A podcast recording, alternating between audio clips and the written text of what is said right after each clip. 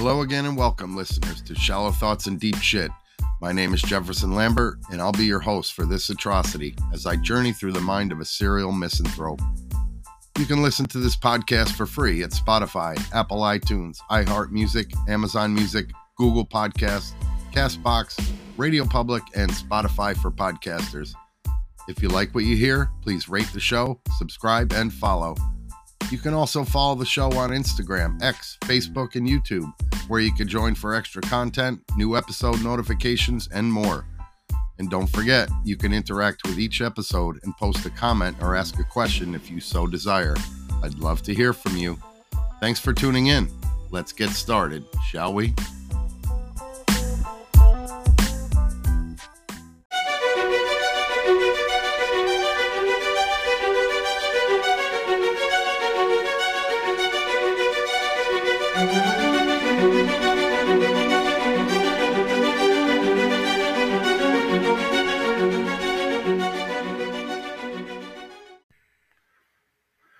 Everyone farted fragrance. Farting is a curse. It stinks.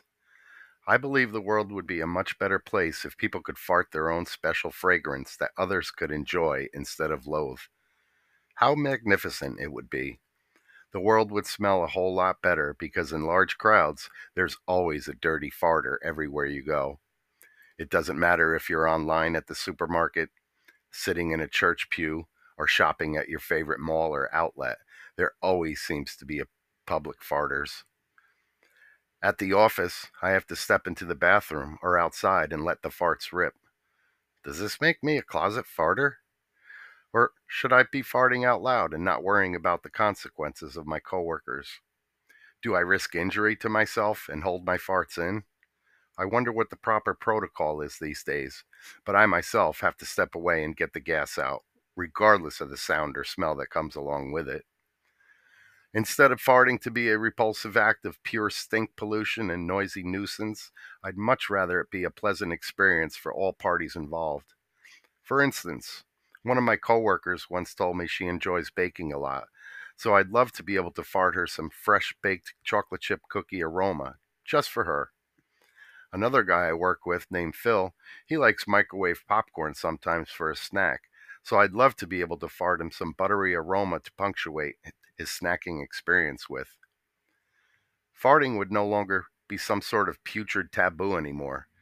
People on cramped trains can relax and be soothed by lavender scented farts by gassy, obnoxious passengers. Elevators would once again become safe to overcrowd, and farting in the carpool could remind everyone of scrambled eggs from one guy or maybe toast from another. Commuters could combine their farting to create a whole new aromatic experience for each other. One lady could fart fresh flapjacks, and another fill the air with hot maple syrup, and to top it off, someone else could chime in with an apple or blueberry topping fart. If this were possible, then after dinner, I'd retire to the living room to relax with my family and later fart some walnut brownie scents so that someone would want to go into the kitchen and bake some for all of us. Gassy days would no longer matter because I could spruce up the air by farting red summer roses all day long and getting complimented for the fantastic fart flavor choice. If I rode the bus, I'd fart different savory flavors of potpourri in the mornings and then release some fresh fruits in the evenings. I would be delighted if someone farted a banana puff right into my face. You'd see people standing at the mall and at stores wafting their own seasoned farts up to their face. Baby and toddler rooms everywhere could smell of cotton candy and animal cracker farts, while their dads worked under cars, farting thick clouds of hearty gravy and pot roast and sausage link gas clouds. Everyone would win, and the world would be a better place.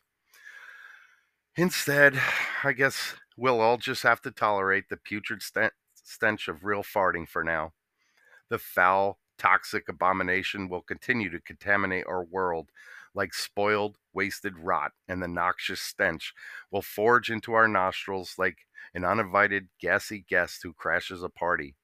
That sour, dishonorable discharge that's revolting, vile, and heinously horrid is the stench of decomposition in its malodorous, fetid self.